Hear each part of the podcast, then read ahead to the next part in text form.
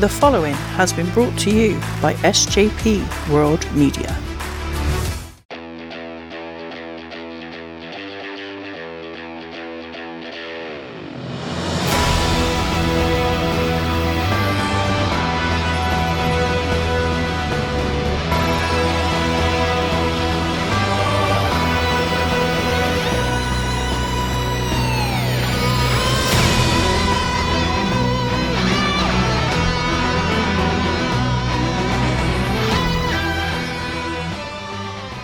And welcome to the Doctor Who pod. And it is guest day, the first one of our third season. And this is fantastic. Bloody love a guest day.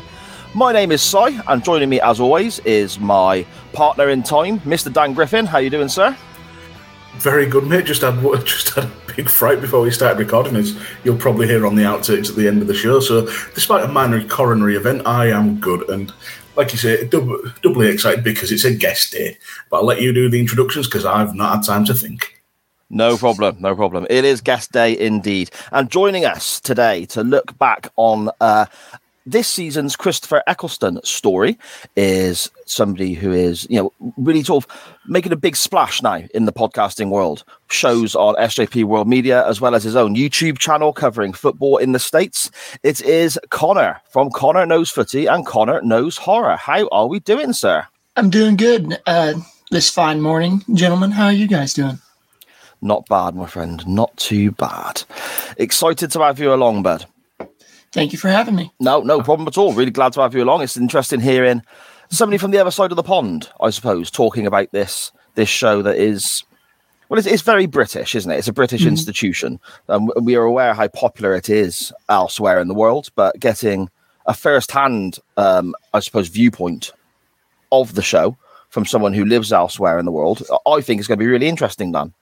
Mm-hmm. Yeah, absolutely. Sorry, I keep getting distracted. I can see my neighbours. I'm, I'm going to. Sh- no, I can't shut the blind. Fuck. Um, oh, I promise this wasn't going to distract me. Uh, yeah, it's going to be brilliant. I'm, uh, I'm intrigued to see because uh, a lot of these sort of references and, and bits and pieces now are uh, are going to be probably quite outdated with it being you know 17 years old, and uh, you know 2005 was uh, was a very different time. So yeah, really mm. intrigued how how you how you see it, Konor. Yeah. So to give you guys a little bit of a perspective, and I guess to make you guys feel old, feel old, I would have been a year old in 2005. And that's the end of the do- this episode. Yeah, join us next week. And, uh... As if my existential crisis wasn't bad enough. Oh my goodness, you'd have been a year old. Oh, I was, goodness. I was, I, si- I was sixteen. You were sixteen. uh, we won't, we won't go into how old I was in two thousand and five. I don't think that's fair. So I was, I was 30. Shut up, you knob. That's my line, I think you'll find. Yeah, I was 24 in 2005. That's all far off. So, no, not too far. Not too far. Uh, the episode we're looking at today is the second episode of New Who, the Christopher Eccleston story, The End of the World. This was chosen by our guest, as is the way we function here on the Doctor Who pod. Konor, do you want to let us know then, I suppose, a little bit of background with regards to uh, your Doctor Who fandom? I mean, you say that this first aired when you were one, so you wouldn't have seen it first time round, obviously. Um, but I'm interested to know how you first discovered the show and what attracted you to it, and and I suppose your favorite doctors, favorite companions, favorite stories in general, my friend. Um. So here in the states, uh, for a while, the uh, New Who, as you guys call it, um, was on the Netflix or Netflix here. Um, I found it when I was about nine years old, I think. Yeah. Okay. Nine years old, and then I just started watching it, and for some reason, I fell in love with the stories. But I think it was mostly because of the funny accents, because it is a British TV show, and like a lot yeah. of things, um, like we we have different words for the same thing, basically. Mm-hmm. Um, like you call it a lift, we call it an elevator, so on and so forth. I think yeah. that's kind of what really attracted me to the show, just because of the accent. I was. Yeah, okay.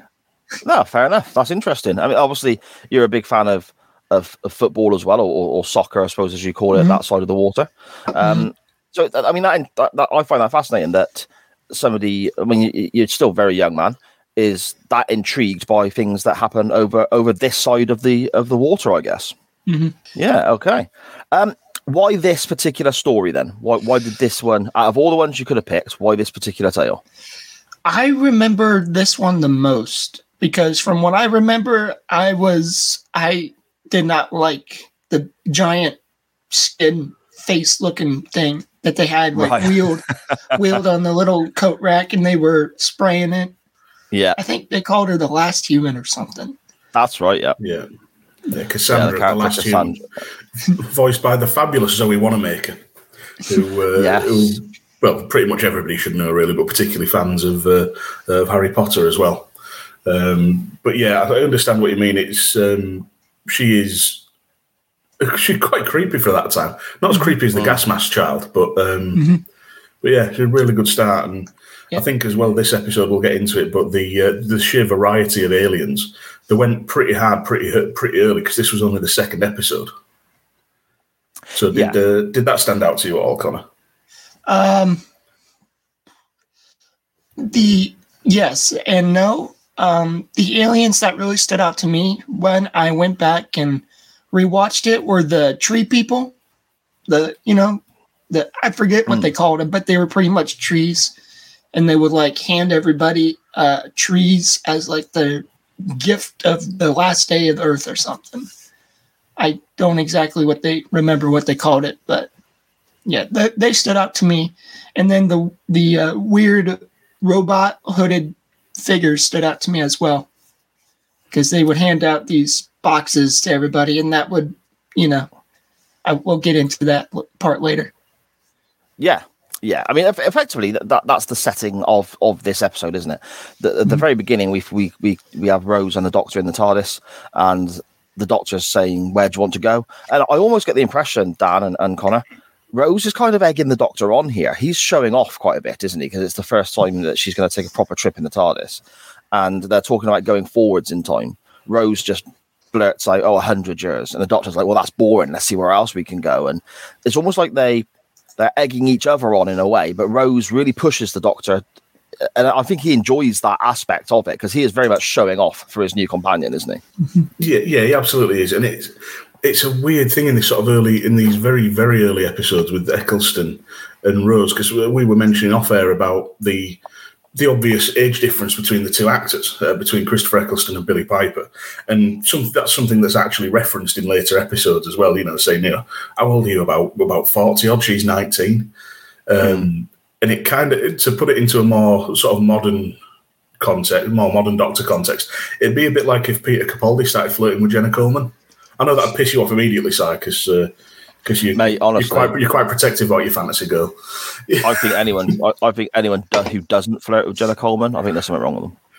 if you've got that, op- if you've got that opportunity, you know, yeah. But yeah, they are they are fully egging each other on. And I, one thing that'll be a theme in this episode that I picked up on is they do a lot with very small lines of dialogue to to flesh out the world and what's going on.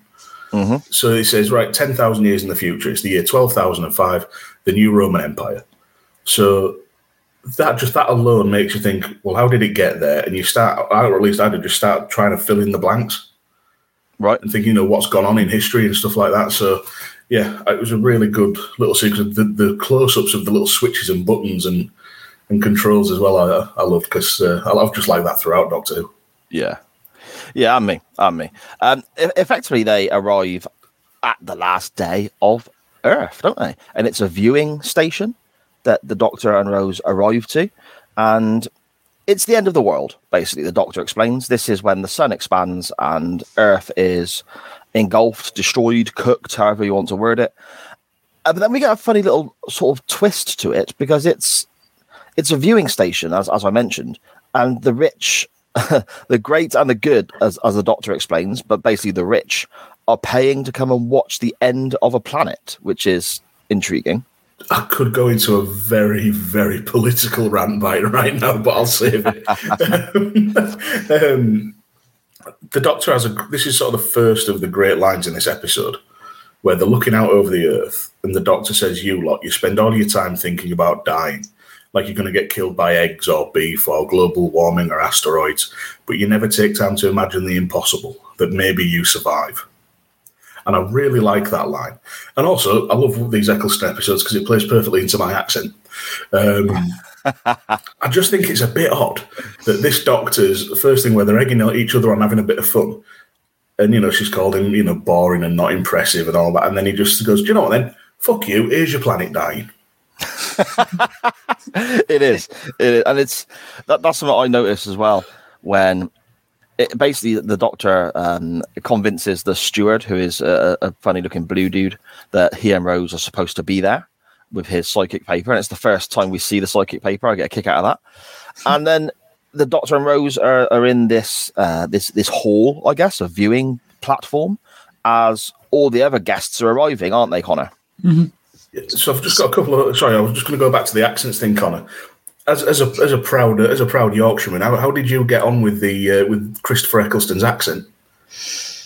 Um, uh, at first, it was hard to understand, but as I uh, went back and watched it, because when I go back and watch something, I start from the very beginning, Mm. and then I go through. Um, and I can say this: a Yorkshire accent is definitely a lot more different than what a typical British accent would be to me as an American. Like you guys probably think as British folk that my American American accent's weird. It's it's all about perspective. No, I wouldn't say weird. No, I wouldn't say so. Um, I- I was but I have funny- to- sorry, just one more question about the Yorkshire accent. Have you ever mistaken it for Australian? And I only ask that because I've been asked if I'm Australian several times in the US. One time. One. Just once. Okay, I'll take that. I, I was, I was. It's funny. I was having a conversation with my mum uh, y- yesterday or the day before about how the, the UK has so many different accents in such because we are such a tiny, tiny little island. Um, you think where I am in Gloucester, uh, if you travel literally like a an hour and a half in one direction, you're in Birmingham, and the accent is completely different. You travel an hour and a half in the other direction, you're heading down south past Bristol and so on. The accent's different again an hour and a half to the one side of us is Wales. The accent's different again. And that's all in such a small, tiny little space. And everyone has, I mean, Konor, you mentioned uh, about different words for uh, the same thing, like lift, Mhm. elevator, and so on. We get that in the UK itself as well, don't we? I mean, the, the big one is that, that pops to my head straight away is um, a sausage, uh, sorry, a, a chip butty. This is a, this is a big a big conversation, you know. Just just literally chips in a roll, but depending on where you are in this tiny little island, it's referred to as completely different things. It's quite it's quite funny, really, isn't it? And there's all the and there's the whole argument about what you actually call the bread. Is it a bread roll, a bread cob? Is it? Yeah. all of that. We're a, it's almost like we're an absolute fucking nonsense island. But back to the monsters for a second. Yes. Sorry, I got to, yeah, I'll, I'll just launch into it. I was, Um, I was just going to say it's probably because we've been invaded so much that you know. That's exactly it. Yeah. Um, but just back to the uh, the monsters, I've got a few uh, a few sort of tropes to get out of the way. Um, the steward is played by Simon Day, who would reappear uh, in Face the Raven uh, in 2015, Okay. uh, where he played a character called Rump. Um, so that was the episode that uh, that Clara died. Spoiler alert, anybody? Uh, for someone Oh. that's seven years old. Uh, Jabe, who's one of the tree people from the Forest of Cheem, uh, is played by Yasmin Bannerman. Uh, and she played Swanson in an episode of Torchwood the, the year after this, 2006, called They Keep Killing Suzie. And then we've got the Moxx of Balhoon, who's the uh, the little pudgy blue fella with the big head. Yeah. Um, Mhm. He's played by Jimmy Vee, who played the pig alien in Aliens of London, the episode after this. He then played Bannakaffalatta in Voyage of the Damned, which was a 2007 Christmas special. Then came back as Skovox, uh, the Skovox Blitzer in The Caretaker in 2014, and has even been in some of the spin off stuff. Uh, played Graske in Attack of the Graske in the, vid- in the video game, and in a TV short, Music of Spheres. That was 2005 and 2008 and came back as a Slitheen in one of the Sarah Jane Adventures comic relief shorts in 2009. Bloody hell, he was he was in a lot of Doctor Who then. Yeah, yeah, he's, he's done uh, he's done uh, done a load, and we've got actually an unsung hero as well of modern Who. Uh, one of the other Forest of Cheem Tree people is Paul Kasey. Um, he started episode one of New Who with Eccleston as an Auton, and he's also been a Slitheen, an android, a Clockwork Man, a Cyber Leader, an Ood, a Robot Santa, a Judoon, a Pigman, a Hath. Uh, he played Nephew in the Doctor's Wife episode. Uh, he played a Wooden Queen. He played Time Zombie, a Whisperman, a Zygon, a Footman, and Harold Green in the Nikola Tesla episode. He has had 38 roles in 17 years Why? of New Who. Jeez. I think 38 roles. Sorry, Konor, carry on. I was about to say, um, I think that's more than heel face turns that Big Show had in his career. I know, I know, I know. I just, That's, that's about that that's about a third of it. I just wanted to bring that up because I know it was a big chain wrestling conversation. That's a different show. Yeah, it is. It's, uh, good, good shite, though. Good shite. uh, speaking of all the aliens and so on that come in, we also see the face of Boe, who it becomes quite an important, I suppose, big mush for the rest of the uh, well early parts of New Who, and the the tree people. The I suppose the leader of the tree people, the the the lady. She her name is Jade, I believe, in this this story. It's Jabe with a B. Jabe. Right. Okay. In that case, all of my notes are wrong. Um, Standard. yeah, standard practice. Um, and basically, very quickly, her and the doctor start having a bit of a flirt, don't they? I Yeah, feel like. Sorry, I didn't, didn't realize I was muted there. Sorry, lads. Go on, Konor. I was about to say one thing that I've noticed um, in this particular uh, New Who season, it seems like to me, whenever they go somewhere, the Doctor always finds somebody to have a little flirt with. That I don't know if you guys noticed that, but I have. When I'm watching this with a more mature mindset.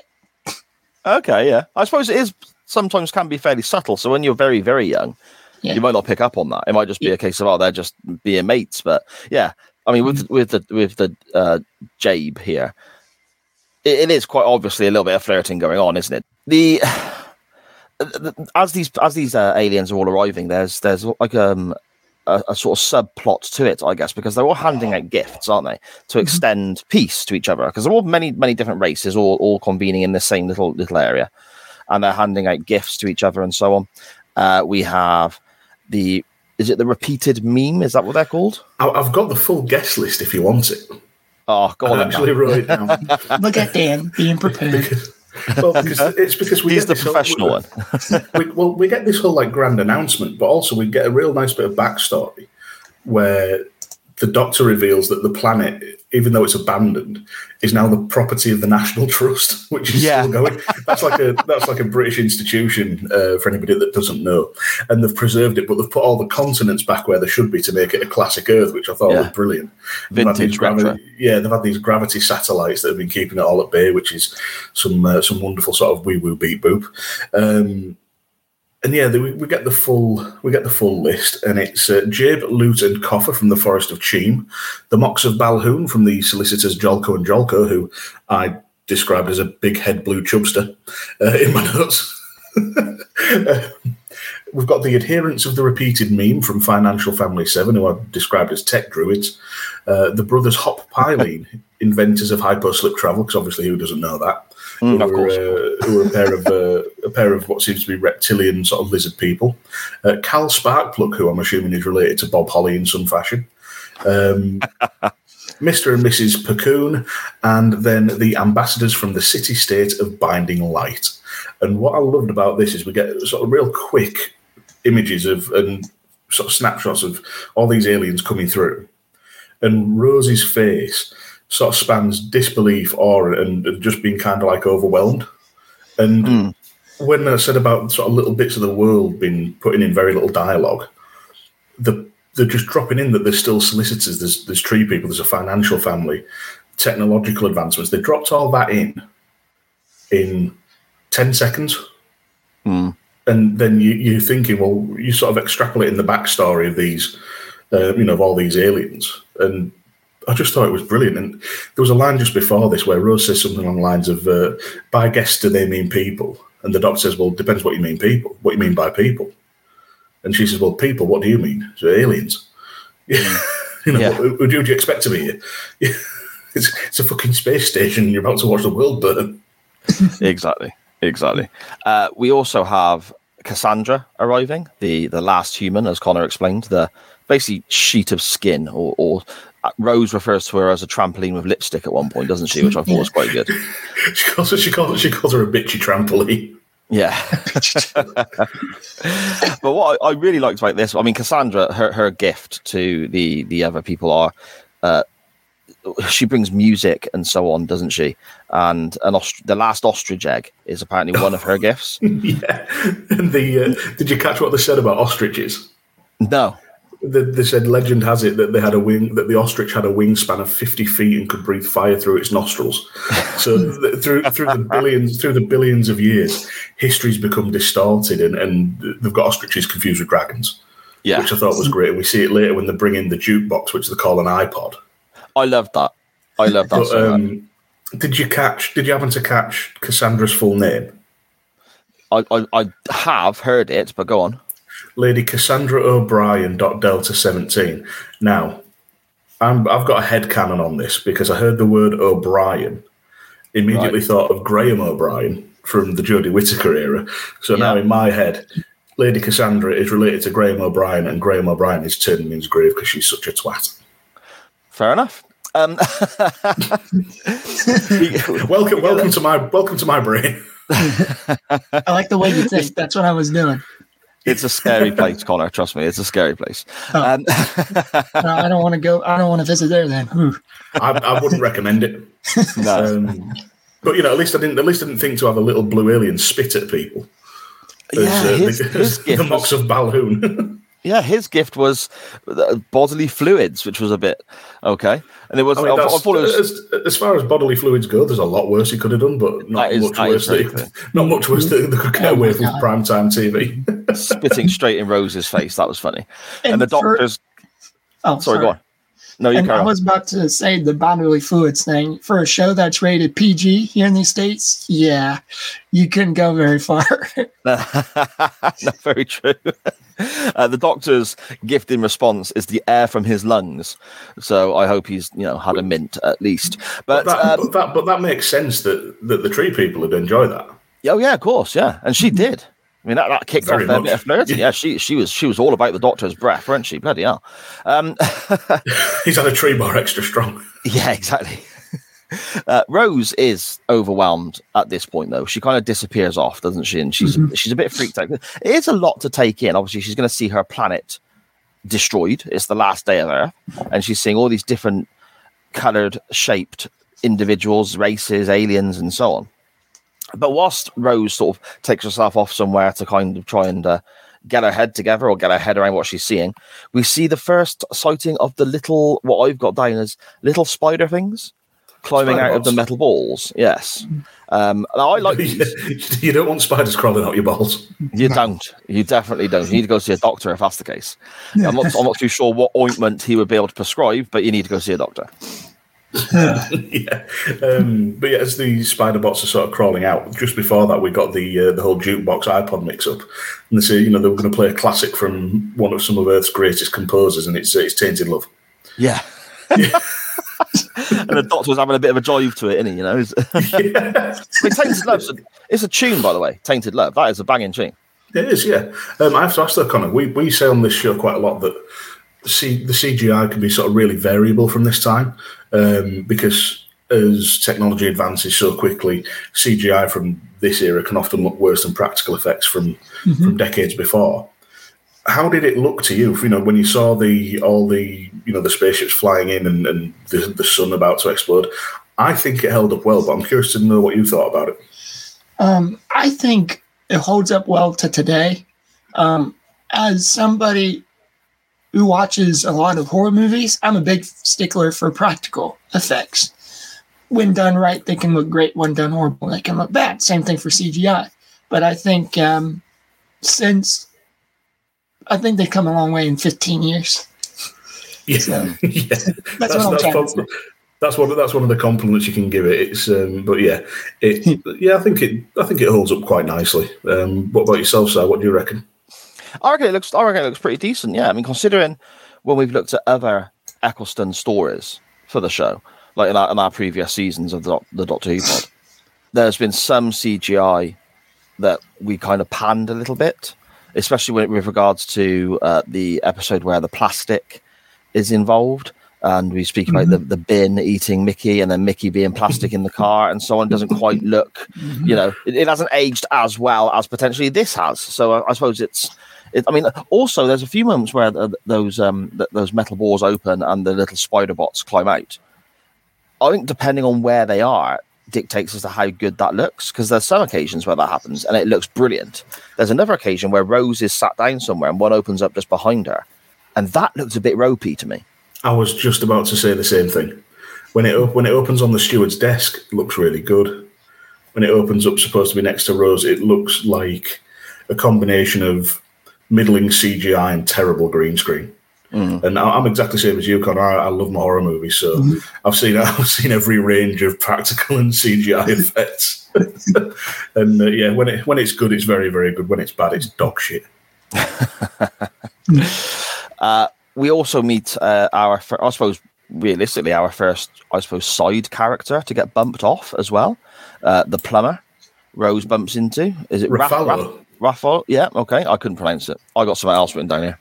it's, it's it, yeah, she's called Raffalo, and she's she's there to um, carry out some maintenance because the face of Boe's not getting any hot water, and, and Rose just, she's just brilliantly reductive. She's so you're a plumber, like fucking hell, Rose, calm down. You, you you worked in a shop in the last episode. Now you're unemployed.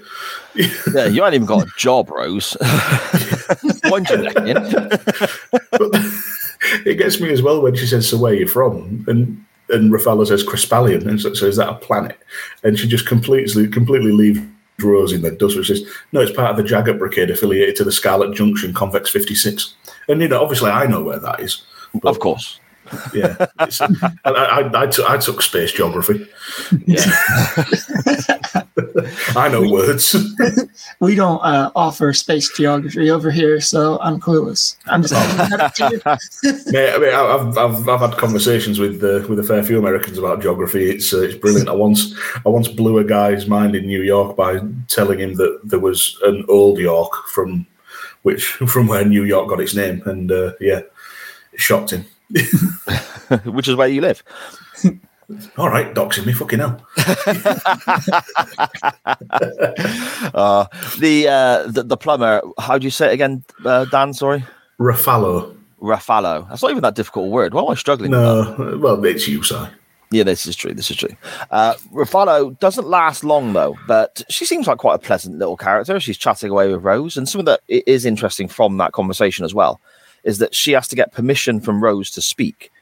And uh, again, it sort of comes back to that sort of class system, doesn't it? Where the rich are on one level and everyone else is i- is is far below. Yeah, it's um, it may be 17 years old, but it does feel very poignant at the minute with a lot of things going on in, in the real world. But that's all I'll say, especially over in the over in the UK where me and Si are. And I quite like the, the, the way sort of her Raffalo and Rose leave it is that Raffalo thanks her for the permission, as not everyone is that considerate, which again is just great world building in one sentence. Yeah. You know, there's there's a bunch of these rich twats who, who won't have, won't give him the time of day because she's quote just a plumber. Yes, indeed. Uh, now, Konor, I'm interested to pick your mind here because you said you, you first discovered the show when you were about nine years of age. Um, and I, I constantly go back to my youngest daughter on the podcast because she's watching Doctor Who back with me now. And I, I often bounce stuff off her to get a younger person's viewpoint. With regards to this episode and this scene in particular, as Raffalo is, uh, I suppose, looking into a vent or um, she, she's, she's doing her plumbing work and she's greeted by a few of the spider bots and they obviously then more turn up and you have the red dot appearing on Raffalo's head to, to you know, basically to show you without showing you how many of them there are and then she is literally dragged in to the, the, the vent dragged into the the chute there as a as a nine year old watching this for the first time how how did you if you can remember of course how did you find that particular scene? Because to, it, to me this is probably the first i suppose scare of mm-hmm. new who. There's nothing before this really. You know obviously the first episode is is is what it is but this is the first away from earth aliens getting killed kind of effort it, since doctor who was revived. So what, what were mm-hmm. your thoughts on that Uh, younger me was definitely jump scared because I Okay. didn't know what to expect going into it. But it's like looking back at it now, it's like just okay, cool thanks. You know what I mean? Yeah, yeah, I get you. I get it. It's interesting. I, I always find it really interesting watching stuff with, with my with my daughter, seeing what she is scared of and what she's not, and how it reflects to how I was when I watched things first time round. Uh, for example, we we recently discussed the Sea Devils, Dan and I, for for an episode of this show, and I called Char- Charlie. Doesn't like watching the old Who. She's not interested. She only wants to watch new Who. But I called her in to look at the Sea Devils, and this was the first time in all the bad guys that I've had on my TV screen from old classic Who that Charlie did not like what she saw on screen. She was not impressed by the Sea Devils at all. They freaked her out a bit. So I always find it really intriguing to find what what bothers people and what doesn't, if that makes sense, Dan. Yeah, well, look no further than my well documented fear of gas masks that was inspired by this series. Um, so yeah, it's and looking back, some of the looking back at particularly the old Who, I can see how some of it would have been would have been terrifying, unless we're talking about the Skarasen, which looked like a melted waxwork of a chihuahua. um, that was that was not uh, that that didn't help for me. But yeah, this uh, this sort of this sort of spiderbot kill of, of Raffalo, um, it does it it does its job well because it leaves a lot to your imagination. I think that's the best bit. And then with what happens to uh, the steward later on as well, it's it's heavily implied, but we don't actually see it, and it's always scarier in Yeah. that way. I think I've, I've mentioned it a few times on this show. Evil's only scary when you can't see its face. And this Yeah. does this, as well as it being a, a good a good get out for uh, for budgetary concerns. It's uh, it does hold true. Um, but one thing I did like on this as well, uh, we we cut to the steward from there. He sets his orb down, and there's a beeping from a machine that he clearly understands. And he gets on. Uh, I've, I've affectionately called it the space tannoy, and asks the owner of the blue box in uh, to report to his office immediately, and reminds guests that teleportation is forbidden. But then we, but then we get the countdown, which says Earth death in 25 minutes.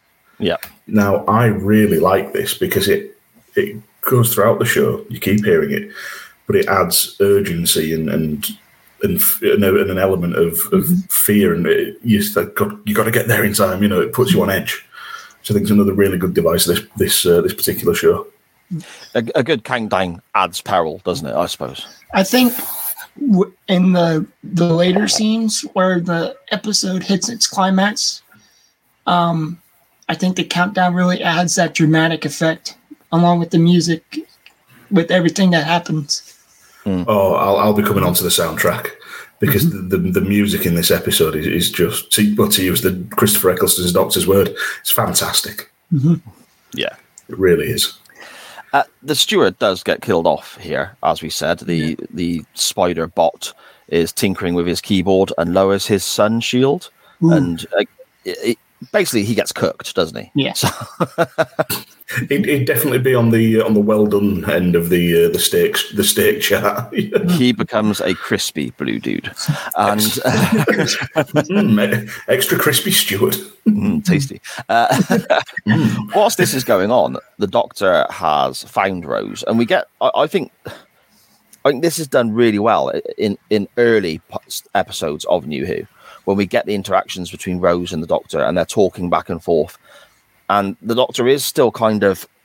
There's a bit of mystery to him still, especially to new viewers who haven't potentially watched old Doctor Who before. And here he's the, Rose is basically saying, "I don't even know who you are." You know, we're we're millions of miles away from home and and so on. And then she asks, "How come they're they're all speaking English?" And the doctor explains about the translation device that the TARDIS uses, gets inside your brain and translates for you. And she does not like this at all. And I think it's really interesting here because the doctor turns around and goes, "I didn't even think of that." And it and it's true. There's so often we get with the doctor that there's this kind of intrusion because it is an intrusion. The TARDIS is Yeah. in your in your brain, Mhm. and the doctor doesn't even think of it as being an issue for anyone. Yeah, it's a Yeah. funny one. It, sorry, go on, Konor. I was just gonna say, so the the Doctor's a Time Lord, right? Now I don't know anything about the lore. I've looked into a little bit of the Time War and all that, but is the Time Lords are they an English speaking race of aliens, or is that have to do with the TARDIS sort of translation too? I just It's- always wanted to know that. It's not. It's not. It's never made hundred percent clear because they do have their own language and their own writing, which is High Gallifreyan, which is all the you know the swirly, circular uh, writing that you see throughout, particularly more so throughout New Who. But I think with it with it being such a widespread thing, I think we have to attribute it to the translation matrix of the TARDISes because everybody everybody on Gallifrey, you'd assume, is exposed to TARDIS technology at some point, and it's never given an expiry date. It's not like you haven't been in a TARDIS for a year, therefore the translation matrix is worn off. You know, it's still there even when the Doctor leaves companions behind and then you know go, goes back to them. Mm. It's still there in some capacity, even if it's just working through the Doctor so that everything he says comes out English. Mm-hmm. You know, or Right. in in the language they can understand. It's it's one that it, it's a really good question, but you can you can start thinking yourself in circles around it and just become sort of lost in the logic. Oh, I, I- was going to say, yeah, it's, it, it's a brilliant question because I've never even thought of that. All the Doctor Who I've watched, I've never even thought of that before. That that just popped in my head, and I was just genuinely curious. Hmm. Um, I and as would- usual, that the King, King bullshit machine found a way through. I, I would like a season. I wish they would come out with this a season that kind of explained the whole backstory of the Doctor and went through like the Time War and how everything happened. Because to me, that would be interesting. We're getting bits, aren't we? We're getting. Yeah, I think the problem is now with with the passing of John Hurt Mhm. and him playing the War Doctor. It's qu it's really quite difficult to do that unless you recast him. But John Hurt is such a unique and sort of iconic actor that I don't think anybody else would really do it justice. You mm. could have something with Paul McGann because all we've seen of Paul McGann is the movie and his 15 minute regeneration shot. But that was in the early days of the Time War. That was that was because he needed to be a warrior. And he got he got given that thing by the Sisterhood of Karn and, and became the War Doctor. So you could do something with Paul McGann, you know, getting into the early days of the Time War. He's he's starting to get trod, you know, sort of downtrodden and whatnot. That you could do, but the Time War itself is a bit difficult. They're, they're trying to explain bits with the Timeless Child storyline, I think, Yeah. um, that came about in in Flux and, and Jodie Whittaker's era. Um, yeah, I mean, I'd love to see it. It's just I don't think sort of practically it's it's going to happen. Unfortunately, it'd have to be sort of a, a big finish. Would have to do like a um, you know do like audiobooks, which they may have done already. I don't know a lot about that side of things, but um, no, normally. yeah, but yeah, great. It's a great idea though. I'm just I'm just a big stickler for origin stories because I want to see how everything played out and how the doctor came to be. You know what I mean? How did he Yeah. become to be the last surviving Time Lord? That's what I'm Yeah, trying no, to I say. get you. I mean, for No, me, well, they, they actually they addressed that in the 50th anniversary. Oh, okay. I might Um, find so- watch that. Yeah, so if you the 50th anniversary episode actually uh, deals with all of that because it's the the big well, if you've not seen it, I don't want to spoil too much, but there's there, there is a there's a, a fairly big crossover of modern Who, um, and it, in that sort of story explains 'cause it explains a good chunk of what of what you need to know. Yeah, I mean, for me, it's uh, the whole backstory of the Doctor and what made him m- mysterious was one of the hooks for me when I was a kid Mhm. because you did there was so much you didn't know. And I was I'm going back to classic Who here. Mo- mo- you know, I've said plenty of times on the show, Konor, that I- I remember watching Sylvester McCoy in 87, 88, and 89. And as a kid, this mysterious little dude was or, was kind of the hook for me as a, as a youngster and wanting to know more. And then I tried to consume as much as I could. I read books. I, I spent so much time in the library checking, you know, back when libraries were a, a prominent thing, checking out lots of paperback books and hardback story books and all this sort of stuff, just trying to find out more and more and more. Um, I think when you get little nuggets now in New Who that hint at some of the Doctor's backstory that hasn't been explained before, Mhm. it's absolute gold to me now. Yeah, and I think that's that's a really good thing with the timeless child stuff. Sorry, Konor, you were going to say. Uh, I was gonna say the only old Who that I know is what you guys have covered on the show because I Okay. Same. I would, yeah I would I would watch the episode and then I would listen to you guys just to see what you guys think of it. And a lot of the times we had differing opinions. So Interesting. Okay. Oh, maybe one day we'll have to sit down and have a, have a, have a discussion about some of the old episodes we've covered, maybe a bonus show, and get, get your opinions on some of those stories. That'd be fascinating. Doctor A Who lot pod revisited. a lot I liked a lot of the black and white yeah, ones that you guys covered. Yeah. And then the one with Yeah. the uh, s- uh, sea, um, the, the Sea sea. Yeah. Yeah. Um, I, I like that episode a lot too. So Well, no, it can't be in that one because that one hasn't come out yet. Um, It No. must have been the, the one with the Loch Ness, the Skarasen, the Loch Ness monster. I can't remember. this I have done episode, the. Sea Yeah, the see that. Yeah, we, we've covered that for this this show. It's coming out very soon. Yeah, I, I enjoyed that story. It was good. So yeah, you have to give us your opinions on that on the old Twitter machine, Konor, when it's uh when it I will. drops in a couple of weeks. Um, back to the Doctor and Rose. We get a nice moment where the Doctor does a bit of wee woo beep boop and mm-hmm. fixes Rose's phone for her to be able to phone her mum. And Oh, no, it's, it's a little bit of jiggery pokery. jiggery pokery. He says that's work true. is magic. Yeah, that's right.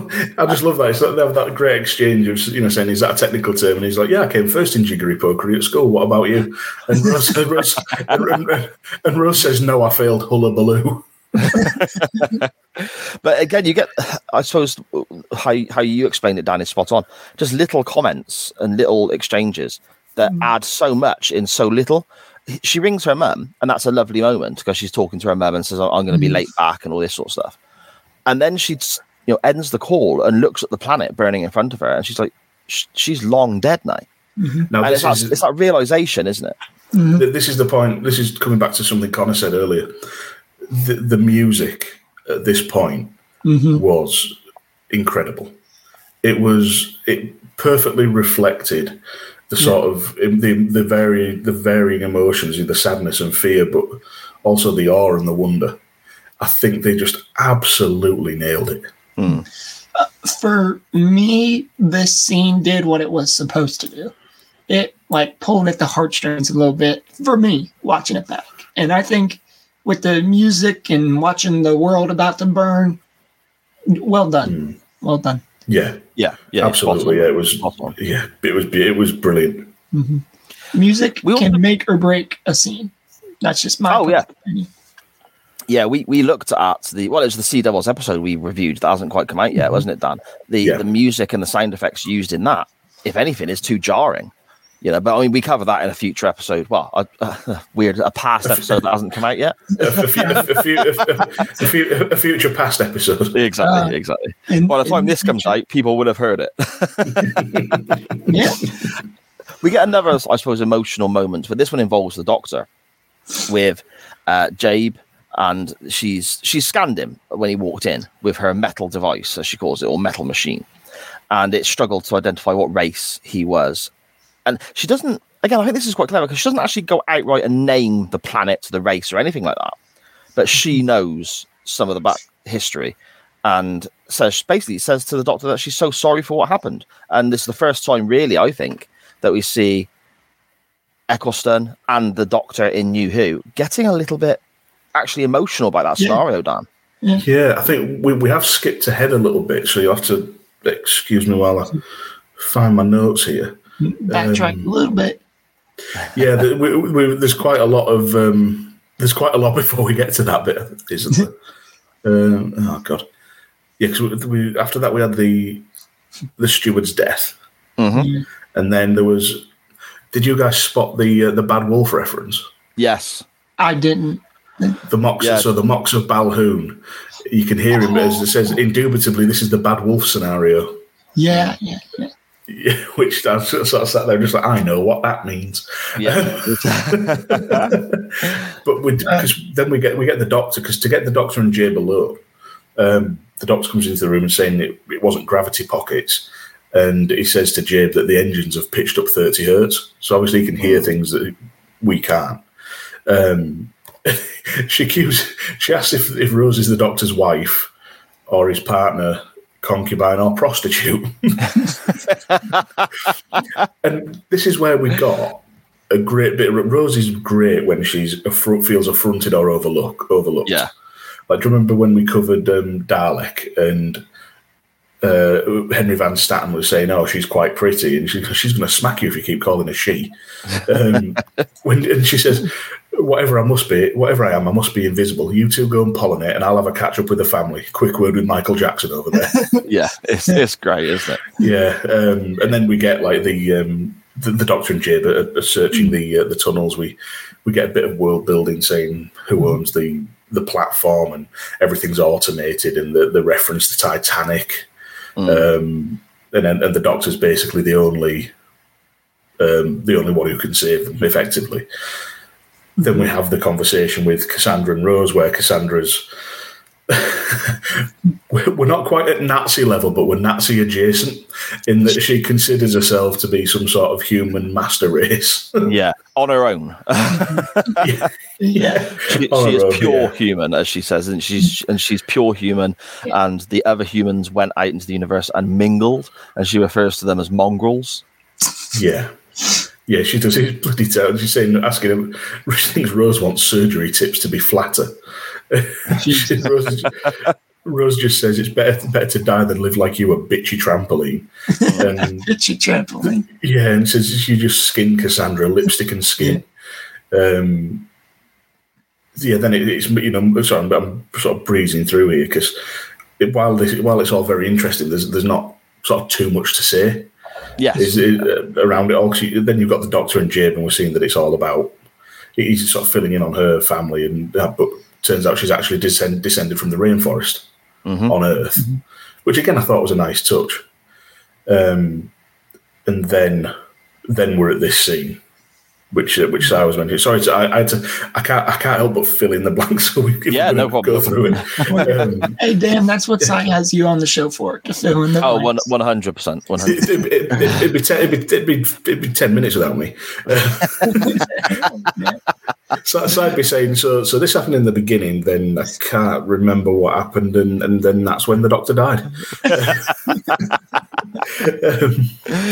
yeah, so Oh. it's um, yes, Jabe has a real sort of it's a, essentially a monologue which cuts in between her and then close-ups of, of, of the doctor's face, and says she asks about his ancestry. He could tell a story or two.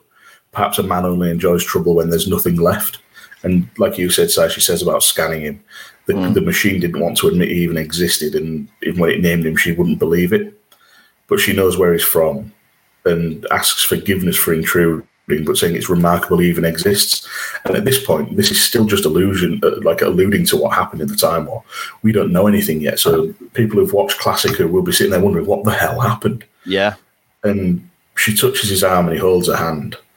And throughout the transitions in the close ups, you see the doctor's face go from a flicker of anger and fear, and then a very British sort of trying to keep a stiff upper lip, to then is everything beneath his eyes is neutral, mm. but he's visibly tearing up, and a couple of tears fall down his face, and it's incredibly subtle and absolutely brilliant.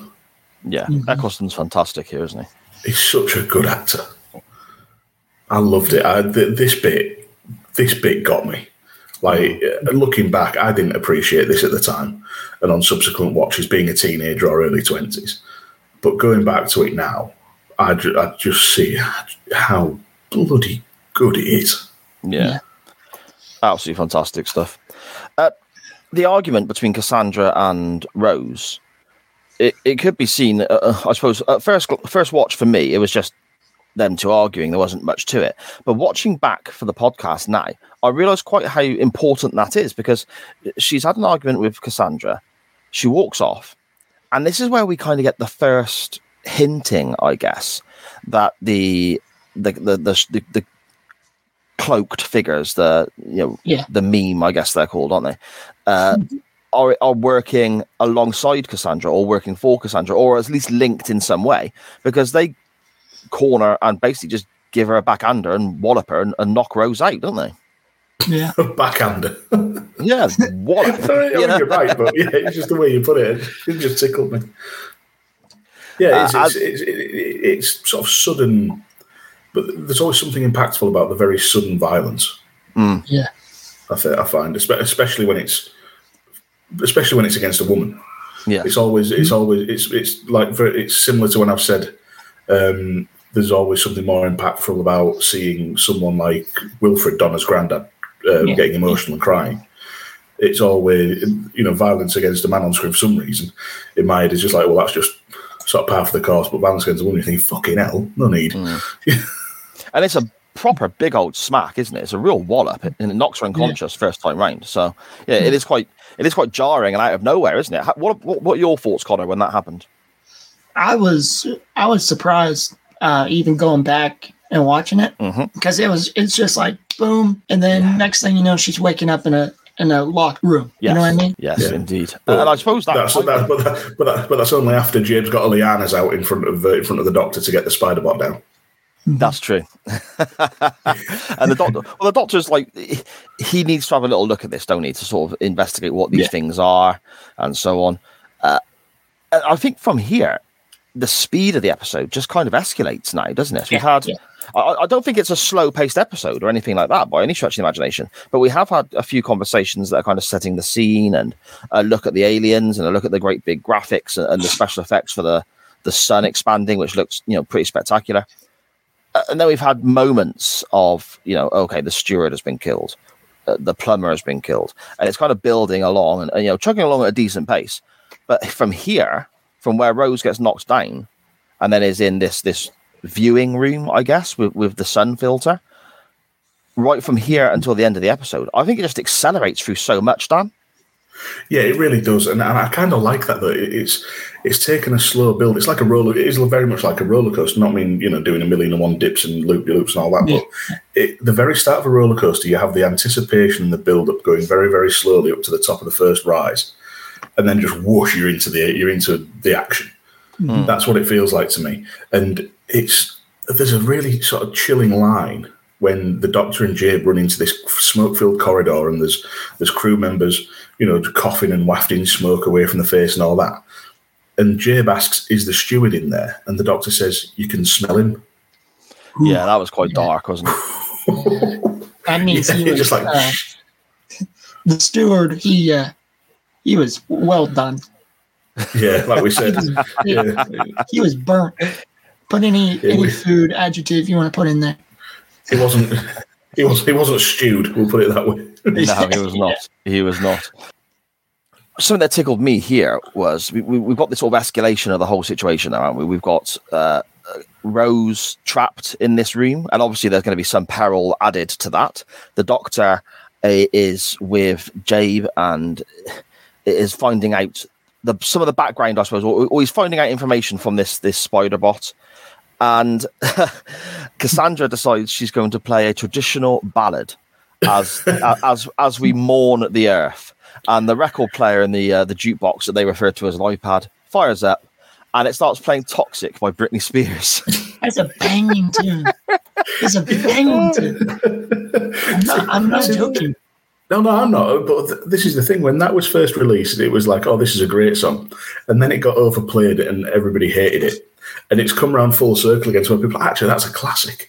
Yeah. So, so I've seen that song go through the full cycle. It's, uh, yeah, it's brilliant. But um, Ro- Rose gets a great line. Well, the Doctor and Rose both get great lines here as well. When uh, the Doctor's trying to, he finds out that there's another sun filter set to descend and he goes and is trying to unlock it, and uh, he just he just finds out it's Rose, and then just goes, "Well, it would be you." Mm. And She's screaming, isn't she? Because because Yeah. she realizes that she's in trouble. The sun filter is coming down, and it's going to cook her the way it cooked the steward. Yeah. Yeah, yeah, Well- and uh, she says to, he says um, two ticks, and she just comes out with where am I going to go Ipswich? Yeah. I don't know why. I don't know why Ipswich was the random place she chose, but okay. No, neither do I. is Ipswich a shithole? I don't know. I don't, I've never been there, mate. But, Fair enough. yeah. Uh, this is um, again having a really clever use of visuals and and building the suspense and the peril because we've literally got a line of death, so to speak, haven't we? As the filter is coming down, the closer that gets to Rose, the more dangerous this whole scenario is, of course. And we get the constant voice saying, you know, sun filter descending, sun filter descending. And when the doctor manages to, for want of a better term, flick a switch or reverse it, it says sun filter ascending and it starts going back up and then it fires back down again.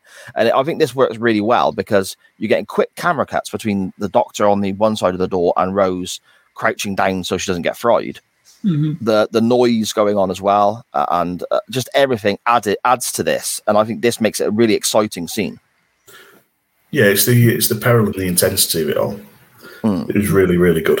I, I enjoyed it. It's um, like I say, it's just full it's just full throttle.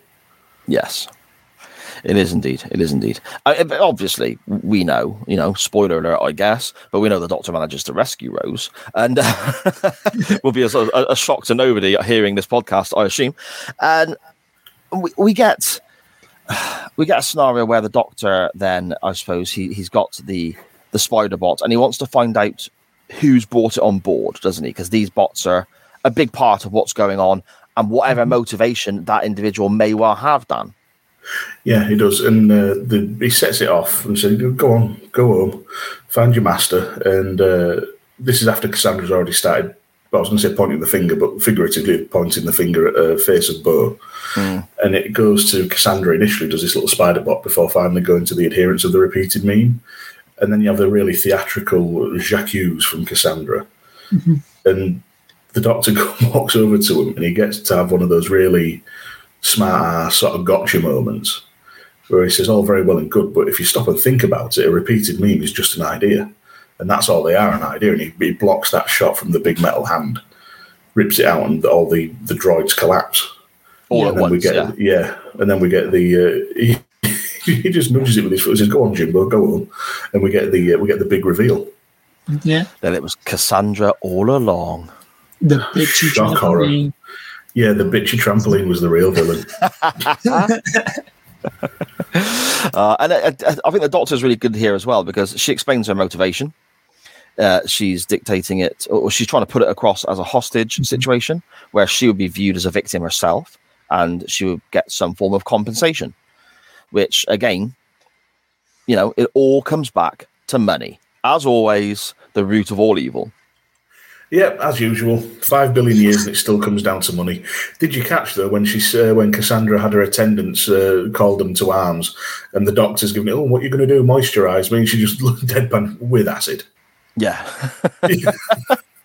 okay then. Um, but yeah, she was behind it all, and it is all coming down to money. But it turns out as well that she has shares in all the people in the room's rival companies, and she'll make a killing because once they're dead, well, she'll make a killing after she makes a few killings. Uh, once they're dead, once they're dead, the rivals, the rival company's stock goes way up, and they're just as useful dead. I mean, it's it's a bit of a convoluted plan to begin with. It's it's not often that mass murder is is the more simple plan, yeah. Yeah. but you know she found a way. But then again, you know she's she's someone who decided to become a, a sheet of A4, so you know. Yes, you indeed. Uh, she disappears though, doesn't she, Dan? She she uses a teleport device to escape when the doctor points out, you know, that he's going to do all he can to stop her, and, and and she vanishes off to wherever she vanishes off to. do you know what we've missed as well? What's All the digs she keeps taking at her ex-husbands. Ah, they're clever. Didn't didn't she say at one point? Correct me if I'm wrong, but didn't she say at one point she had like 15 ex-husbands? I swear, I swear it was somewhere around there. But she does say that she doesn't look a day over two thousand. Yeah. So I'm guessing I'm guessing human you know human lifespan at the minute. You're lucky if you reach ninety. You know, Mhm. you're lucky if you get into your nineties. Yeah. Five billion years, who knows what it'll be.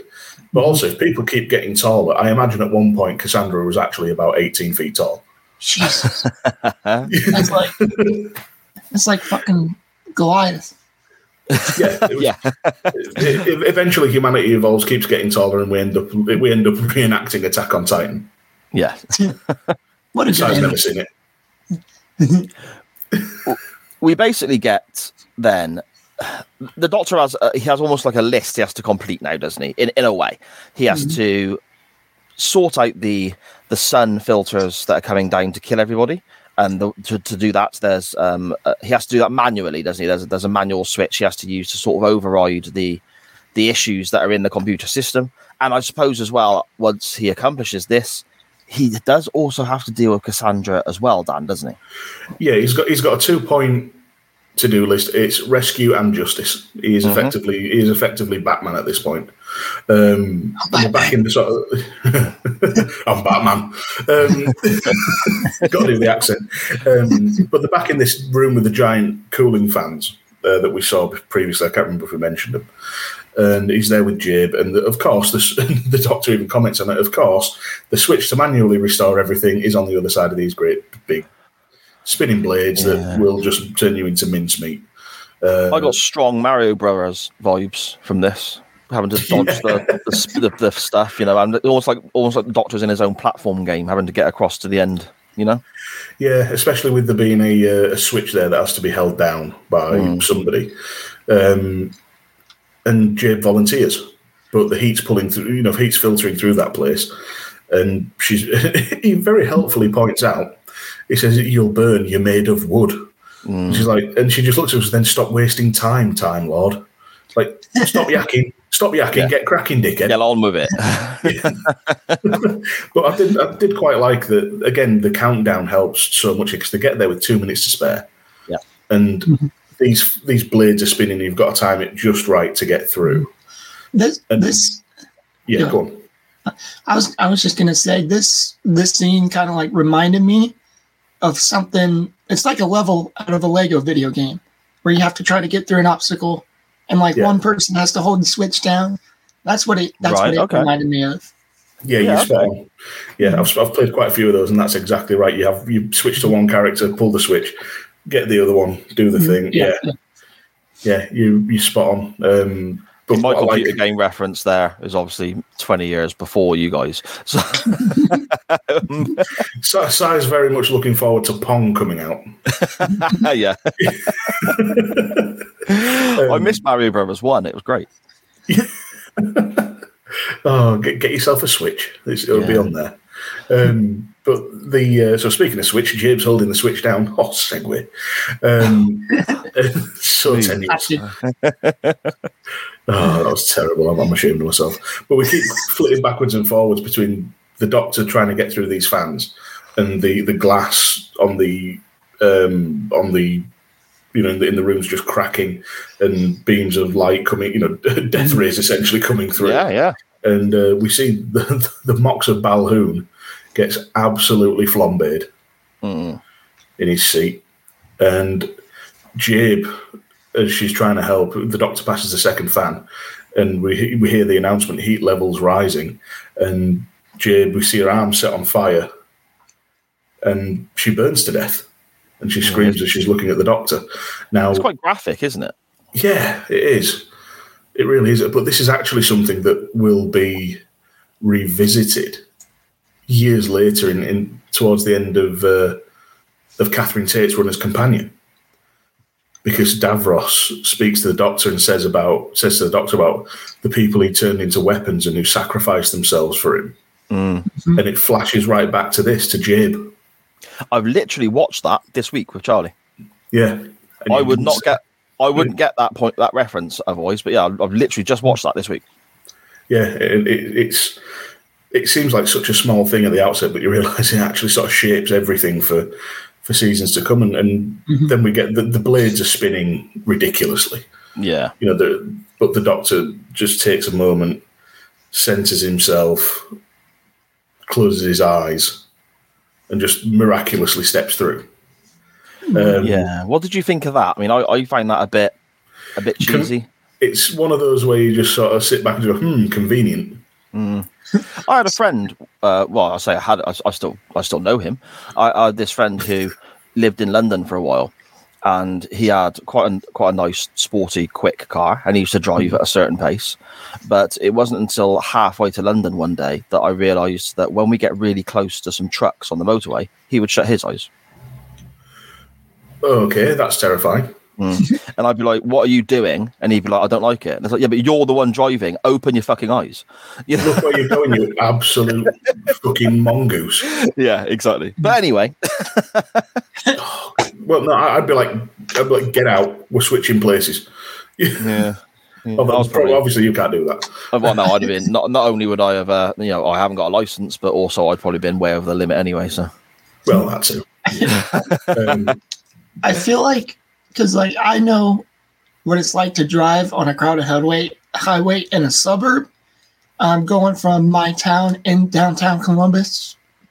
Mhm. I can't imagine what it's like getting through London, like at all. Just trying to navigate. uh, you just don't bother, me. It's just not worth it. All Get a right. bus. I was I actually plan on um, visiting the UK one day and doing like a, a tour of football stadiums. And like Okay. everybody tells me, everybody tells me, stay away from London. Just don't even bother. Go to Wales or go to just somewhere else. Just stay away from London. I mean, if I'll you, are gonna, if, if, if you are going to go to London, uh, um, just give uh, give Scottish Danny a shout, and, and he can be your escort, the old Canning Town stabber. Yeah. That's, I, feel, I feel like this is bleeding into too many podcasts now. We should say that Scottish juggler Danny uh, is, as far as we know, is it no in no way, shape, or form a, uh, a stabber. no. I mean, Who knows? What, hey, what, what people get up to in their spare time is their own business. you But never, know um, what, never know what Scottish people are up to. Brilliant. Uh, the doctor does, as we said, rather conveniently glide through this this very fast paced fan. Throws the switch to manually sort the issues out with regards to the the visors coming down. I suppose the the protect well putting the shields back up. Sorry, isn't it? Yeah, it's it's a it's a it's a miracle button that repairs exo glass and puts the shields back up. Mm, quite And it does it, said. yeah, it does it through with with about two or three seconds to spare, and that's all fine. You know, you, it's kind of it's acceptable sort of sci-fi bullshit at that point. Mm. I'd call it. But then we get the Doctor, the Eccleston's Doctor, where I think he's at his best. When he's got that little bit. Yeah, when he's when he's furious, but not losing control and very sort of coldly logical, Mm. because he he sees Jabe's ashes, and he walks into the main room. We see the Moxx of Balhoon is also ash. There's people taking, you know, the staff tending to the wounded and all sorts. And the first thing the Doctor does is he completely bypasses Rose Mhm. and goes straight to uh, straight to the other the other Forest of Cheem people and informs them of Jabe's passing. And then Rose asks if he's okay. And he's just he's got that real hint of anger in his voice. Like, yeah, I'm fine. Hmm. Full of ideas. You know, as if he's like, you know, you can just feel it oozing out of him. And he said, idea one, teleportation through 5,000 degrees needs some kind of feed, obviously. Hmm. Idea two, this feed must be hidden nearby. Also obvious, he finds it right away. And idea three, if you're as clever as me, then a teleportation feed can be reversed. Which doesn't look like it needs a lot of intelligence because he literally just turns it the other way. Flick the switch, yeah. Yeah. I, I did like that though because when he uh, teleports Cassandra back, she's mid conversation with somebody where she is, and I, Yeah. thought, I know I know it's only a tiny little thing, but she's talking uh, as she arrives to somebody who's no longer there for her because she's teleported. I like that. It's not just a case of zap, there she is. It's obviously took her by surprise that this has happened. I thought that was a real nice little touch. It is, yeah. It's a belling little touch, um, and I'll I'll get into what's actually said. So Cassandra comes back and she she tries to blag the whole thing as as a test to join the human club, as she calls it. And then the doctor's just very frank and says, "People have died, Cassandra. You murdered them." And in Mhm. my opinion, one of the better callbacks we've had to something someone said. She says, "Depends on your definition of people." And that's enough of a technicality to keep your lawyers dizzy for centuries. And she says, Take me to court, then, doctor. Watch me smile and cry and flutter. And he interrupts her. He says, And creak. Oh yes. And she says, What? She, and she says, he says, Creak, you're creaking. And she's effectively drying out because she's skin, blood, Yeah. eyeballs. And the moisturising guys haven't teleported with her. And she's there begging to be moisturised. And she's, Where are my surgeons, my lovely boys? It's too hot. And the doctor gives her a, a, a very sort of subtle fuck you. where he just looks at her and says, "You raise the temperature," and she's she's begging for pity and, and to be moisturised, and Rose comes along and says, "Help her." Yeah. Because even even though she is a bitchy trampoline, Rose doesn't want to see anybody die. And the doctor, again, incredibly coldly, says everything has its time and everything dies. And then Cassandra screams, I'm too young, and effectively bursts apart at the seams. That was quite grim. All the bits of Yeah. her flying around the room. That was uh, Yeah, it was. All, all that was missing was it was a comedy like wet slap in the face for like a, a chunk of her. Um, so this scene, it seems like the doctor was playing the judge, the jury, and the executioner all in one go. Yeah, That's what it seems like to me. Absolutely And was. Um, sorry, carry on. And I was going to say this to me, we see more of this. This is the first time in in the new Who that we see sort of like this darker side of the Doctor. That's that's what I got off of it. I don't know if you guys had the same. I'll get, I'll get to my thoughts in a minute. Si, what do uh, what? How do you find it? Yeah, I think a lot of what Konor says is spot on.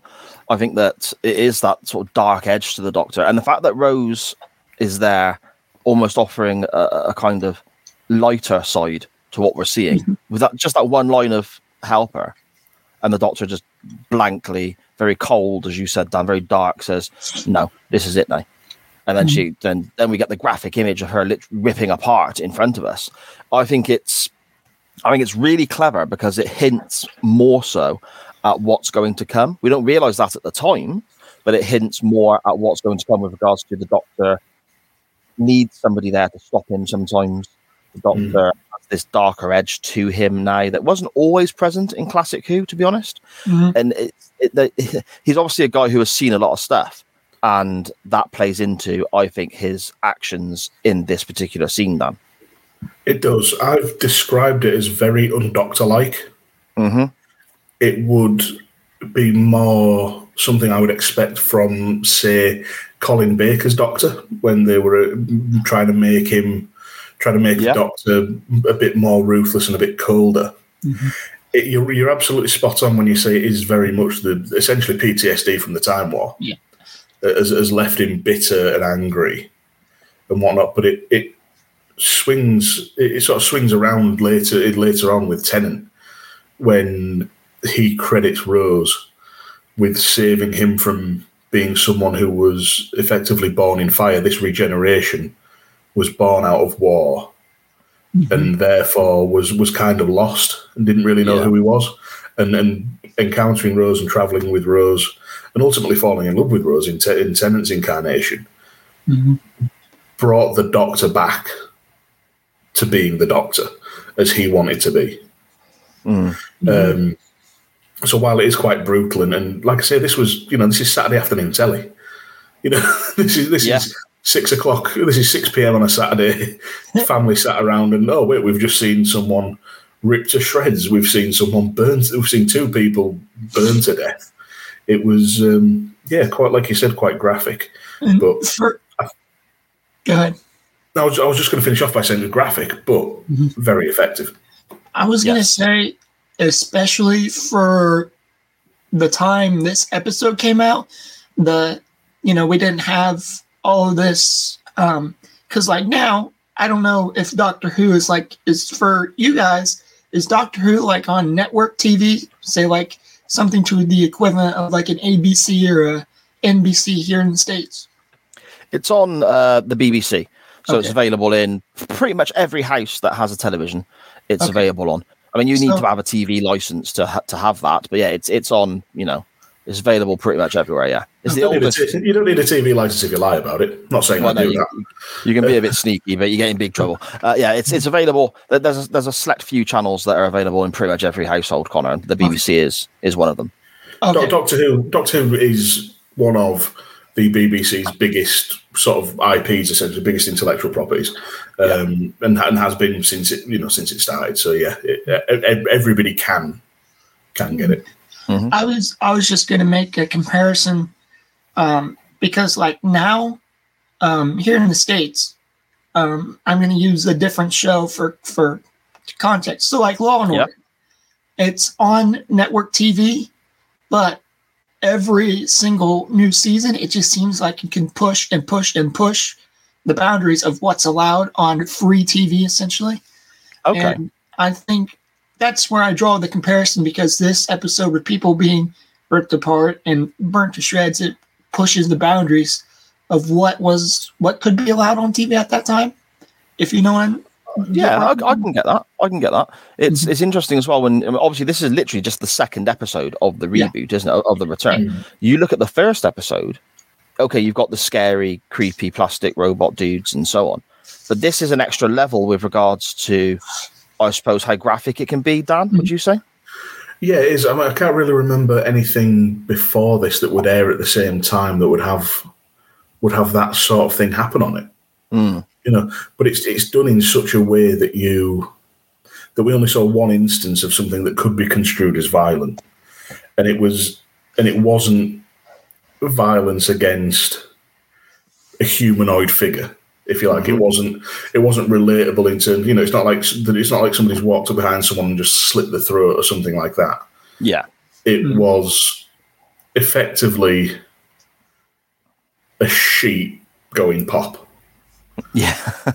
or a balloon, yeah. like popping a balloon. Yeah, yeah, yeah, exactly. Which I think helped get around a lot of a lot of the concerns because at the time this aired, it didn't even occur to me that that was out of the ordinary. Hmm. I just thought, oh wow, that was cool. It's only years later where I thought, actually, that's pretty pretty graphic. Yeah. But yeah, it didn't even 15, 16 year old um, in my 15, 16 year old brain, it was just like, oh wow, that was neat what we're going to do now? Yeah. uh, from there, we get Rose. Uh, she's quite, I suppose, thoughtful of the whole scenario. She's watching the Earth, you know, burn and disintegrate and so on. And she says that nobody's here to actually witness it. All that history, all those uh, those years and centuries, nobody's actually here to witness it. And the Doctor takes her back to what I'm assuming is London. It, it, it's all hustle and bustle and lots of people going about their mm-hmm. day and so on. And here we get another little, I suppose, nugget or, or little look into the Doctor's past because he talks of the Time War and he speaks with Rose about what has what has happened to his people. He opens up a little bit, Dan, doesn't he? He does, and in a shock to no one, I've got it written down. okay, I've transcribed it again. Um, you're right. We're there in the middle of London. It's all hustle and bustle, and the Doctor has another of these sort of pontificating moments where he comes across and says you think it'll last forever, people and cars and concrete, but it won't. One day it's all gone, even the sky. And there's sort of a very, there's a bit of a pause. And he sort of looks down and he, finally realizes that he needs to start filling in the blanks for Rose. Mm-hmm. And he says, he just says, my planet's gone. It's dead. It burned just like the Earth. It's just rocks and dust. And, and an interesting thing when he said everything has its time and everything dies previously he says before its time, which is a great sort of contrast between his attitude of towards Cassandra and obviously lamenting the loss of his of, uh, of Gallifrey. Rose asks what happened, and he all he says is uh, there was a war and we lost. And then she, she tries to press him and say, you know, a war with who? What about your people? And he, this, this is where we find out he's the last Time Lord, yeah. the only survivor, and he gives a really sad line of I'm left traveling on my own because there's no one else. And Rose just sort of looks at him and she goes, "There's me," and it's like, "Yeah, you you nearly you've nearly died about four times." um, in just the last 45 minutes. Yeah, I, I, I, don't get me wrong, proper sad and all that, but mm, maybe have a think because you've already you've already questioned yourself for running off with a strange man in his uh, what did we call it last season? His big blue nonce box. Yeah. um, yeah. And it was yeah, but this is where the doctor steps in. You know, he offers the chance to go home because of the danger. Says mm-hmm. you've seen the danger. Do you want to go home? And, and she she doesn't know. And this made me think of, uh, of Graham in more recent episodes, where she says, "I don't really know." I think and she's just like, "Can you smell chips?" Yeah. I, don't, I don't know what I want to do, but I know I want chips. Yeah. exactly. Good old fries. Yeah. yeah. And, uh, and she says he can pay, and I've got no money. Mm. And Rubbish state you are. yeah, he said, what, what sort of day are you? And she says, all right, tightwad chips are on me. We've only got five billion years till the shops close. Which is kind of, uh, in one way, it's kind of nice, but it's like, oh, well, you've, you've come to terms with uh, with watching the planet burn then, or at least Yeah. parked it for Yeah. now. But it, it was, it was a nice, it, it ended very nicely, considering we've watched a lot of very sort of heavy stuff just before that, and, and we've had the, the bit of filling in of uh, of the more recent history of the Doctor. Yeah, yeah. I, I think I think they did a lot in that one episode as well. That sort of leads into what we see in future seasons as well. Um, Konor, now we've reached the end of, what we're looking at. I guess to summarise, what are your thoughts looking back on this episode with uh, with modern day eyes? I really liked it. I noticed a lot of uh, sci-fi tropes, like you know, looking at the newspaper, realizing it's a different day. Like that's a classic sci-fi thing. Um, but looking back at it now, um, when I first watched it, I was this episode scared me because of the of the uh, San, is it Sandra the, the Cassandra. last- yeah, that, yeah. Okay, she scared me because Right, it was okay. just a face, basically. Mhm. But yeah, I I really like this um episode, and I, I really like the uh, Eccleston uh, stories. I know this comes with controversy, but I think Eccleston is one of the best new Who's out there. That's just my opinion. I don't know about you guys because I know that depending on who you talk to, you know. I think it very much depends on where you start with Doctor Who, Mhm. because there's there can be a difference between who you think is the best, who you think is the best Doctor, and who is your Doctor. Yeah. I know, Si, you you have a, a distinct um, sort of difference in that in who you think who you think the better doctors are, but who is your doctor. For me, Yeah. Eccleston, uh, Paul McGann, weirdly, is my doctor. Essentially, because that was the first thing I watched was the movie, and I love that movie to death. Even though most people think it's shit, and a lot of it is shit, but it's my, but it's my shit, and I love it. um, but with Eccleston coming back and being the origin of it, he re- he is the he is the doctor. He's the he's the one who made it a success on its return. He's the one who brought it through and, and was the origin point for Tennant, Smith, Capaldi, Whittaker. Um, and the only I think the pro- the reason he gets overlooked is because he did just did the one season Yeah. and he left because he didn't want to be typecast as a Doctor, a Doctor Who actor. Um, if he'd have done another series or another two series, I really think he would have been held in as high regard as your Tennants, your Smiths, etc. Um, but also, I don't. If he'd have done that, I don't think it'd have been the same story wise. I don't think Tennant would have necessarily got all the all the sort of hard hitting story and the, the, the well loved stories with Rose and, and things like that. So it's, it's a really sort of it's a really good sort of what if to uh, to play about with. But yeah, I think I think it was a fantastic Doctor. Sorry, I kind of lost the point of what I was talking about there for a second. Uh, what are your thoughts on Eccleston? Sorry. Um, yeah, yeah, fantastic. I, I loved Eccleston, and uh, again, I'm seeing it through Charlie's eyes now, aren't I? It's- Charlie went through the same as me. I loved starting it and, and watching with Eccleston, and I worried about when he regenerated because I, I loved Eccleston's version of the Doctor so much, and Charlie was exactly the same as she's watching it for the first time now. But then we got David Tennant, and Tennant's one of my all-time faves, and it's become Charlie's favorite Doctor. Granted, she's only really seen two so far, but she doesn't miss Eccleston as much as she thought she was going to. But the fact that Eccleston was so good, as you said, Dan, is so vitally important because if this, if the Doctor wasn't so good, this would have fallen on its arse, and we wouldn't have got what followed. Mm-hmm. Yeah, exactly. You know, in terms of New Who, Eccleston is the foundation on on, on which everything else is built. Yes. That's that's all I can. That's the be- that's the one thing I can really say about it, and, and only to reiterate that if that if Eccleston fucked it up, or if, if the writing fucked it up, or if something didn't go right, we'd have been deprived of nearly two nearly two more decades now of entertainment. Yeah. Exactly. Exactly. Ah, so then, Dan, what are we doing next week? Next week, we're going from Eccleston, who's uh, who's held in fairly high regard, I'd like to think, too, one of the most highly regarded doctors of them all. We're going to 1976 and Tom Baker, and we are looking at The Deadly Assassin. Nice. Love a bit of Tom Baker. Love a bit of Tom Baker. Uh, it's been a blast, Konor. I've had a great time talking Doctor Who with you, and uh, I suppose picking the brains of somebody the other side of the water and uh, getting your your viewpoints from I suppose a different generation to mine and a Yeah. different lo- location and viewpoint, I suppose, on a show that we, we both love. So that was really intriguing to me.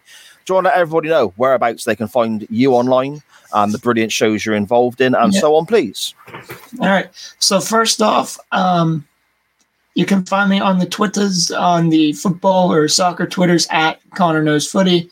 Um, you can find me on this very network on two, midnight UK, uh, Tuesday midnight UK. Uh, I have my own show called Konor Knows Horror, where I give bite-sized reviews of horror movies and TV shows. Uh, Dan, Si, thank you for uh, having me on, even though I had to get up at early ass o'clock this morning. uh, we appreciate it, bud. We appreciate it. And for those interested in listening to Konor Knows Horror, Mhm. Konor Knows Horror is available on the SJP World Media main feed and drops the same day as our show, Dan. So there you go. You can listen to both. Oh, the, the, the, the Tuesday, the Tuesday all day wars.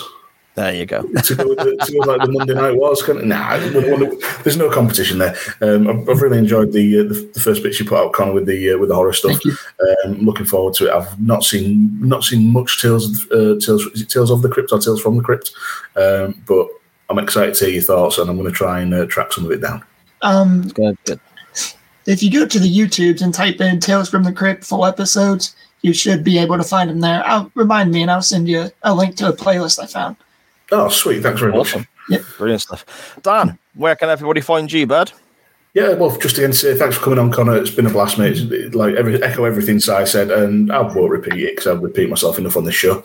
Um, yeah, you can find me on Twitter at Dan Griffin21, usually tweeting about wrestling that's six weeks out of date, or movies or TV shows that are 25 years out of date. Uh, you can hear me on Unbooking the Territory with UTT Rob, where we go through the first and last of professional wrestling, and our side project, Unbooking the Tankatory, where we chart the life and, life and times, the trials and tribulations of the hardest man that ever lived, Mr. David Tank Abbott in WCW. It's uh, it's a niche within a niche within a niche, but we have a laugh, we have fun, and uh, we we talk some. We have some great chats and talk some utter crap about what is actually an underappreciated uh, era in wrestling history. Yes, indeed it is. Indeed it is. Uh, you need to be following as well the network itself, and you can find that on Facebook and Twitter at SJP World Media. From there, you get links to all the shows that the network carries, covering wrestling, covering horror with Konor, covering sci-fi with ourselves, and the waiting room looking at Quantum Leap, and all sorts. So you check that a follow on your podcast players, your podcast platforms, on all the social medias, and give the YouTube a subscription as well so you can keep up with Chain Wrestling when that goes live and whenever anybody else goes live as well. Uh, but most importantly, you can follow this show on Facebook and Twitter at the Doctor Who Pod. That's at the D R W H O P O D at the Doctor Who Pod. Next week, a lovely bit of Tom Baker and that long, long scarf. Awesome stuff. Why have you got to say it like that? What? Ooh, Tom Baker and his long, long scarf. Ooh. Ooh.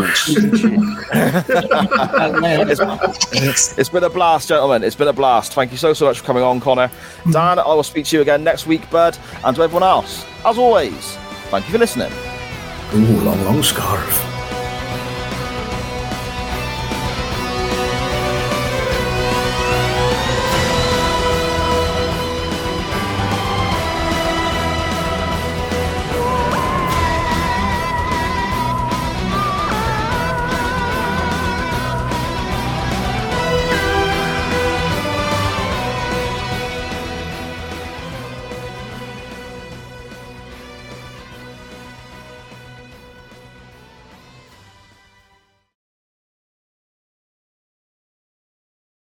No, we're just looking at my uh, fantasy football team. Dun, dun. Concentrate, please. What? yeah, exactly. right then. Three, two, Shit. what? Just scared the fucking life out of me, right? you can see in the corner of my screen. On, where's my finger? Like around there, you can see out the window. Where's my finger? A question Dan Griffin asks far too often. But in that in that little corner there, you just saw the car go past. yeah. I just saw my neighbours in his front garden doing something. I just saw him, and it scared the living fuck out of me. That's all them leprechaun films you're watching, mate, making you jumpy. Look, I'm just glad it's my neighbour and not not not Nancy Warwick Davis. little, little Warwick Davis trying to get in. Where's my finger, Dan? I'll have me gold. Is it in your arse? right, are we okay to start now? Are you done? Yeah, no, I'm fine. I'm, I'm fine. As long as as long as you're ready to go, mate. Yeah. Yeah, I could do with fresh undies, but you know, I'll I'll, I'll, I'll muddle through. No, worry, muddle through your undies. That's standard. Uh, right, three, two, one. That this It that's another sense. that's another thing that I like about um, British TV shows.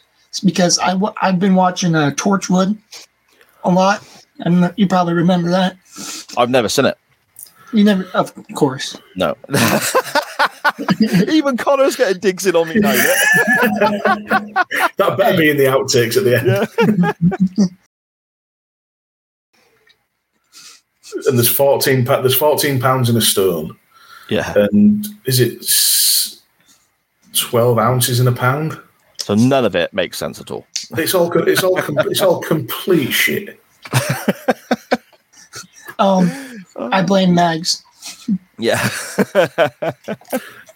Well, that that could be a t-shirt as well. I blame. That's what I was going to say. Yeah. I've never seen it. So yeah, that's right. I, I I need to get onto uh, after uh, chain wrestling on Monday.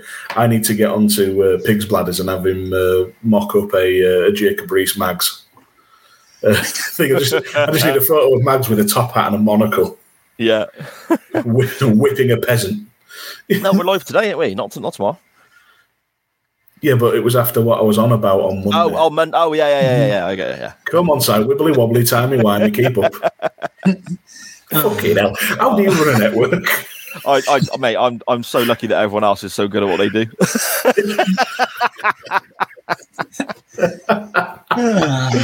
I, I just go along with the ride. Si Powell, the Boris Johnson of the podcasting world. uh, what was it? Somebody. Lo- lo- loads of kids know a fucking clue what he's doing. What was it? So, yeah, it was. Ah, tr- um, there were four 24 7 title reigns that lasted lasted longer than Liz Truss's uh, time as Prime Minister. In fairness, I've had wanks that have lasted longer than Liz Truss's time in charge. Over Liz, Liv's trust.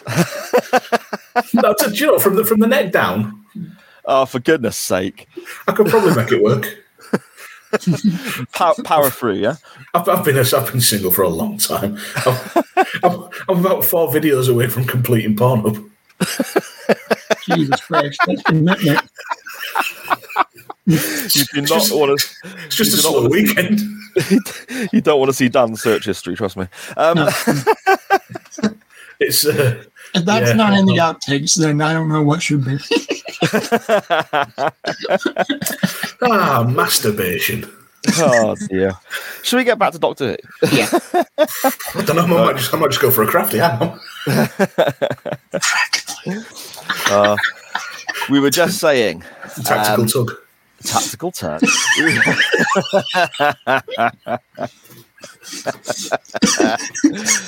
I thought we'd get through a week without any of this bullshit. Mm.